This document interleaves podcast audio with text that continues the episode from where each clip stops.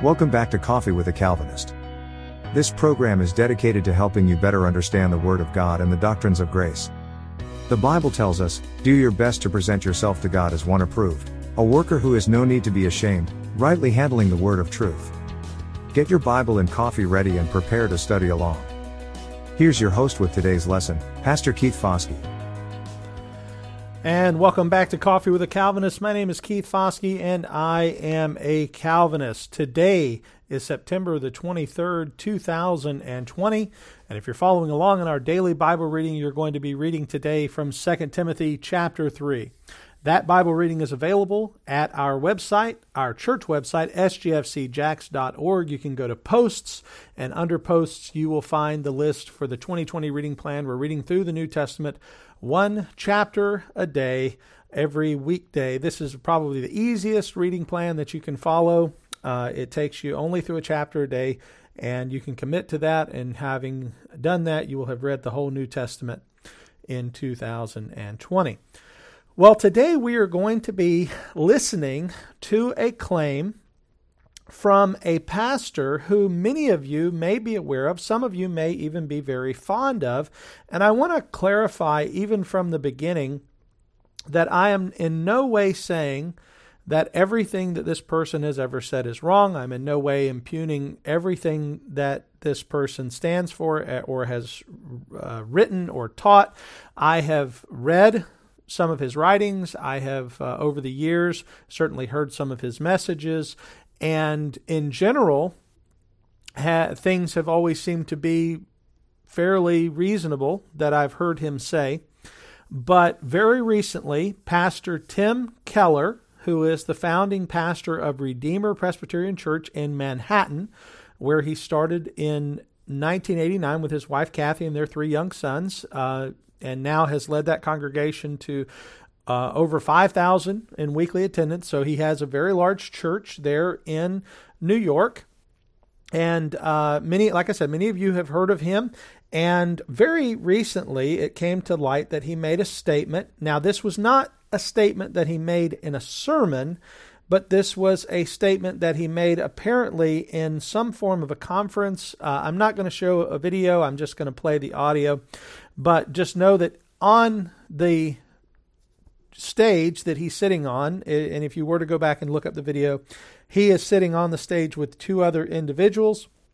I have no idea who they are, but this is a, a short clip of what he said, and I think it's important because it is indicative of what I consider to be a much larger problem in the church today, in evangelicalism today. I'm not going to I'm not going to preface it. I'm just going to say I, have a problem with what he says. I'll let you listen to it, and then I'm going to make some comments. A friend of mine recently was, uh, who's a pastor, was talking to a Norwegian uh, man who had just moved into his to his community and went to his church.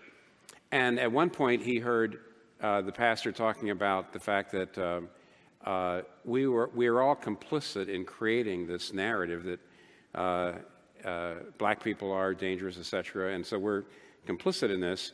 Afterwards, the white, the, the, the Norwegian came up and said, "No, no, no, that's I'm, Norwegian.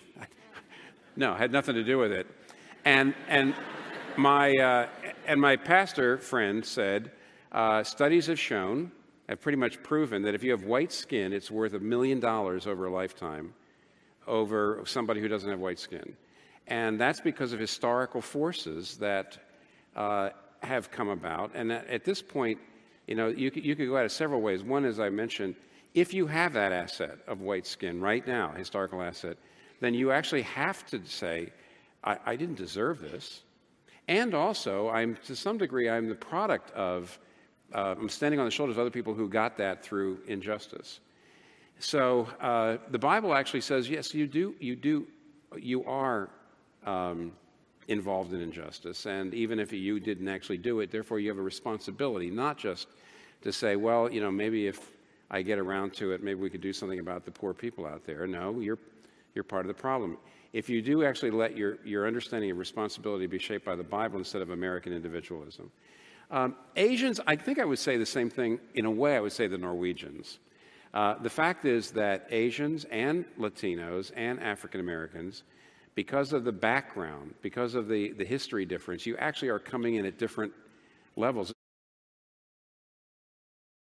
Okay, that ends. It, ends rather abruptly. The the YouTube video ends rather abruptly, so he goes into another conversation. But, uh, and I want to be fair.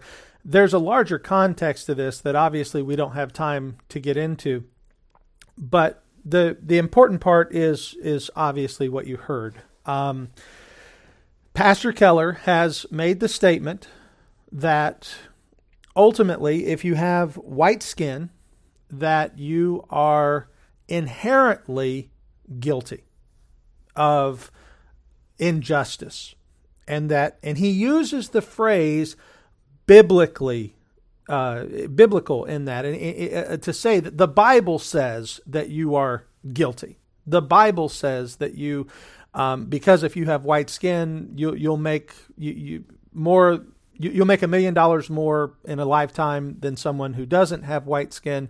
And the reason why you have that benefit is ultimately because you have white skin, and uh, does that doesn't apply to um, black people. It doesn't apply to uh, Asians. Uh, it doesn't apply to Latinos. It only applies to white people. And and one of the things that I, I want to point out just from the get go is that this is this is part of a larger movement and if you've listened to the program you've heard me talk about it in the in weeks previous uh, this is part of a larger movement that is pressing upon our culture and our society a form of what I believe is cultural Marxism, and, and, and that term is important because it essentially is it's an attempt to divide. Uh, it's an attempt to separate between those who have privilege and those who do not, and ultimately it's it's advantage versus disadvantage. And I am saddened by the fact that I'm not surprised that this is in the academy. I'm not surprised that this is in colleges. I'm not surprised that this is in the universities. And just remember that when you're sending your kids off to universities, when you're sending your kids off to colleges, they're being they are being inundated with this type of thinking. This type of cultural Marxism is the rule and it is the standard and it is being force fed. And don't kid yourself if you think that it's not. Uh, you know, I but what saddens me is that we're not talking about an, a Yale professor. We're talking about a church pastor. And so we're dealing with a pastor who believes these things, who is teaching these things. And Keller was quoting another pastor, so uh, this is not just him who's regurgitating this, but some, you know, someone else has said this, and he's and he's saying studies have shown. I want to say this: anytime you hear someone say Anytime you hear someone begin a sentence with studies have shown, always remember that is that is often a, a, a, a way to try to cite some type of authoritative source, but you're not actually citing a source. You're not saying the study that was done at uh, Oxford or Cambridge. You're not saying the study that was done at UC Berkeley or, or was done at North Carolina University or anything like that. You just say studies have shown. And I'm sure that there are studies out there that show that if you are if you have white skin, then there is certain advantages to that, particularly in the United States. See, there's there's a lot to the uh, statement that could be questioned. Well, is that is white skin an advantage in the United States as opposed to other places? Is this study being done? What is what is the what's the scope of the study? What's the you, you know because I, I I know this. I know many of my family members will never make a million dollars in their whole lifetime.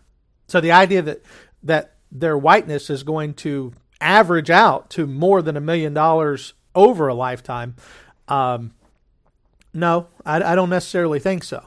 Uh, I have uh, I have several family members that you know that I can think of that, that will probably never make a million dollars, and if they do, it will be over a long period of very hard work. It, it, won't be because someone gave them a check because of the color of their skin. And and the argument, I'm not trying to be uh, to, to sound like I'm being too sarcastic, but really that's the point. right? Is is this level of this level of, of discourse almost needs ridicule because this is a ridiculous claim. This is an outrageous claim. And not not not necessarily the claim about the the money, but the claim that the biblical response is that we need to all feel a sense of guilt for our for for the fact that we we didn't come about this whiteness with uh, we didn't come about this because we chose this. We were born this way. We were born white. We were born automatically privileged, and therefore we need to carry the burden of guilt with us and we need to make sure that we are doing everything we can to right the wrongs to to satisfy the justice that has been or satisfy the injustice that has been done allegedly by all of our ancestors and so I, I when I was thinking about well what what should I say to respond to this the first thing is I think it's an outrageous claim I think many people who've heard it have already said this is a outrageous claim. But I want to point you all to a particular document that is helpful uh, in regard to this. Several years ago, a group of pastors came together and they wrote a statement on the subject of social justice and the gospel. And, and it's just called that the Statement on Social Justice and the Gospel. I haven't mentioned it on the program before that I can remember, but I did sign this statement very early because it came out and it came across my desk. One of my fellow friends and pastors sent it to me, asked me to read it, and if I endorsed it, would I sign it? And I did because I did endorse what it said. And I want to look at this statement because this statement is making a point about what is wrong in the churches. Because what we're seeing in the churches is, we are seeing intersectionality, white privilege, and ultimately cultural Marxism being preached as this is what the Bible is trying to satisfy. And, and what I think we're seeing is we're seeing a turning away from the biblical gospel and turning to the gospel of liberation theology. Liberation theology is not biblical theology. It is a perversion of biblical theology that, uh, again, is is very Marxist in its approach. It's all about trying to liberate the oppressed and to to overcome the oppressors, and it sees everyone in the categories of the oppressed and the oppressor. Everyone in the category of the advantaged and the disadvantaged. And I, I'll, I'll, I'll I'm going to mention a name. I've mentioned him on the program before. He's not a Christian, but um, Jordan Peterson uh, has spoken a lot about this subject. He is a psychologist, he is a professor from Canada. I don't agree with everything Jordan Peterson says, and I certainly don't endorse everything that he says. But there are times when I think he says some really in, uh, intuitive things. I think he says some very uh, interesting things. And when it comes to this, he said he said it's interesting that they choose certain things to to be the things where the advantages are, such as sex and race and sexual orientation and and and and gender. Uh, gender issues those those are the things that become the issues where the intersectionality really matters whereas there are many other things that matter as well. For instance being part of a majority. Uh, if if you are a one of the things that you'll often hear is well white children or, or, children grow up in America and they see white pictures of white people in their textbooks or they see pictures of white people in the newspaper they see pictures of white people here or there. And so that's automatically bad for people who aren't white because they don't they, they don't feel like they have representation and so we say this is not a matter of white privilege this is majority privilege because in America it's still a majority white nation.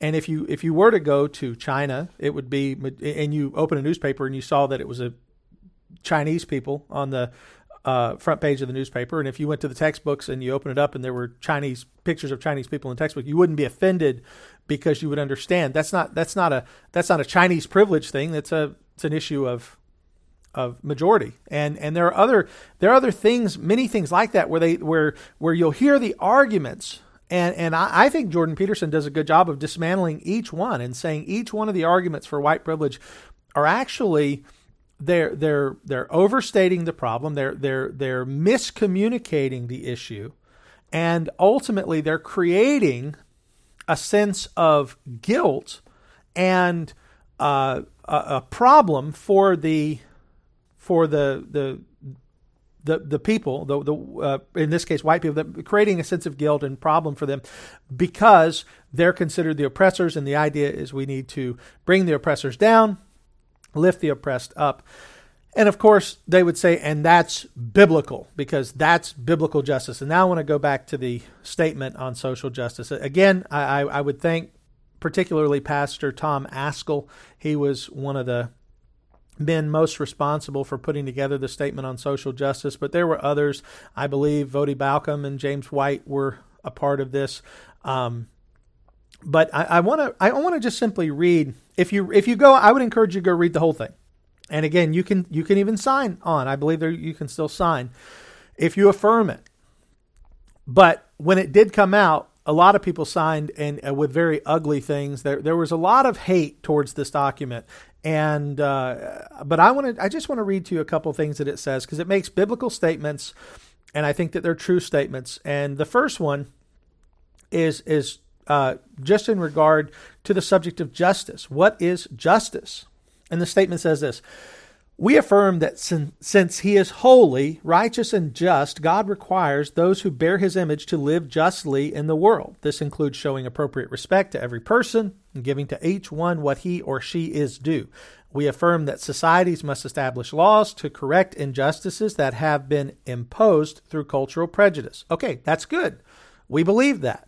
But we deny, and this is the denial, we deny that true justice can be culturally defined or that standards of justice that are merely socially constructed can be imposed with the same authority as those that are derived from Scripture. We further deny that Christians can live justly in the world under any principles other than the biblical standard of righteousness.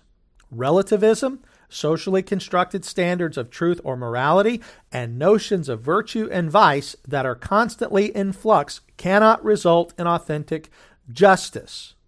Again, it's making the point that a lot of what is called justice today is not is not true righteousness, but it is a moral relativistic view of trying to trying to overcome inequalities that, in one sense, will always exist. For instance, we talk about privilege.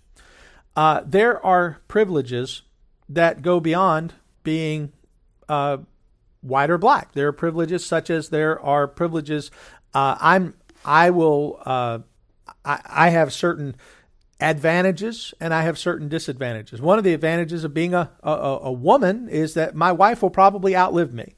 Um, not just because I'm I, I, I, just happen to be heavier than her, uh, but because more than likely, uh, because of statistics, statistics show women live about eight years longer than men on average. So it's very likely that my wife will outlive me. And so there's a certain advantage to being a woman in that regard. And so we can begin to pick out advantages and disadvantages. I have uh, friends that are much more athletic than I am, and they have advantages and, and I have disadvantages. I have I have had certain health issues that other friends have not had, and therefore I have a disadvantage and they have an advantage. I live in Florida, and I would say right now I have a lot more advantages than my friends in California who are living in a very uh, leftist controlled area. And so we could go down the list. And, and ultimately, it, it, comes back, it comes back to an issue of righteousness. It's not who has necessarily who has more or who has less. It, it, or because again, even if we all started out equally, we don't always we don't all have equal aptitude. We don't have all equal work ethic. We don't all have equal abilities. And so the idea of absolute equality is not what the Bible is referring to when it talks about justice. Justice is righteousness, not a socially constructed uh, Marxist utopia where everyone is the same because it's never going to be that everyone is the same. And uh, that's not biblical justice, and that's not what that that that's one thing. And then another thing that the document says, I want to go a couple over here. I want to look at what it says about sin. This says, we affirm that all people are connected to Adam both naturally and federally. Therefore, because of original sin, everyone is born under the curse of God's law, and all break his commandments through sin. There is no difference in the condition of sinners due to age, ethnicity, or sex. All are depraved in, the, in all their faculties, and all stand condemned before God's law. All human relationship systems and institutions have been affected by sin. That's important. But now the denial, even more important. We deny that other than the previously stated connection to Adam, any person is morally culpable for another person's sin. Although families, groups, and nations can sin collectively, and cultures can, pre- can be predisposed to particular sins. Subsequent generations share the collective guilt of their ancestors only if they approve of and embrace or attempt to justify those sins. Before God, each person must repent and confess his own or her own sins in order to receive forgiveness. We further deny that one's ethnicity establishes any necessary connection to any particular sin. I'm going to say that again. We deny that one's ethnicity establishes any necessary connection to any particular sin. You see, right now, there are people who say, if you're white, you're a racist. And ultimately, that is not what Keller said, but that is the deduction because he says you are benefiting from your white ancestors who did injustice, which, like he can see all of our ancestors and know that every one of our ancestors was, and that, and that again, isn't that a broad brush to paint with to say all every white person has always been a part of injustice? What about those who were active in freeing the slaves? What about those who were active in fighting for the end of slavery? What about those who were active in the abolitionist movement to abolish slavery. This is this is absolutely outrageous to make this statement and to try to bring about some type of reconciliation by heaping up guilt. Again, we deny that one's ethnicity establishes any necessary connection to any particular sin. This is important to understand. And again, I think this document that has been written is is based firmly on biblical uh, on a biblical foundation. Every one of these statements has biblical verses that can be looked up, and I would encourage you to do that. Go and look up the statement on uh, social justice and the gospel. It is available a statement on socialjustice.com.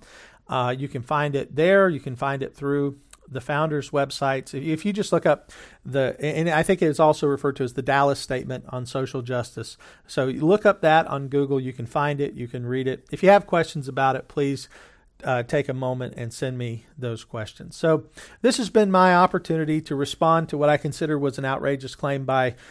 Pastor Keller, this is not an attempt to attack him personally. I hope that that's been understood. As I said, I do think that he has made uh, many uh, positive contributions in the past to the gospel, but I think, like many people, he is he has bought into a lie, and we need to continue to stand against that lie and stand for the truth. Well, this has been Coffee with a Calvinist. Thank you for listening today. My name is Keith Foskey, and I have been your Calvinist. May God bless you. Thank you for joining in for today's episode of Coffee with a Calvinist. Keep in mind, we have a new lesson available every weekday morning at 6:30 a.m. on YouTube and Facebook. If you enjoyed this lesson, please take a moment to respond by hitting the like button, leaving a comment, and subscribing to the channel. On behalf of Pastor Foskey, thank you for listening. May God bless you.